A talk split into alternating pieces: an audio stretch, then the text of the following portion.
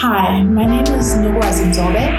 I am the founder of Matoyana and also the creator of the Warrior Woman series. I created the Warrior Woman series where I interviewed 23 amazing women, mainly entrepreneurs, asking them to share their stories on how they are fearless in their businesses and in their lives, and to share some advice with you and with other women who may be in similar situations.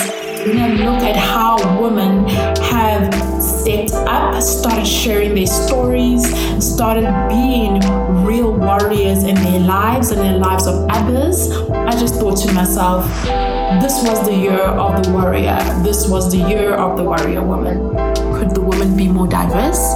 There's diversity in terms of sexual orientation, in terms of representation from the continent, in terms of age, race, and in career. And um, I think when you have a more diverse group of women, then you will have more diverse stories, more interesting insights, and you will have just that much more wisdom shared. And so I think that's what people should expect they should expect authenticity, vulnerability.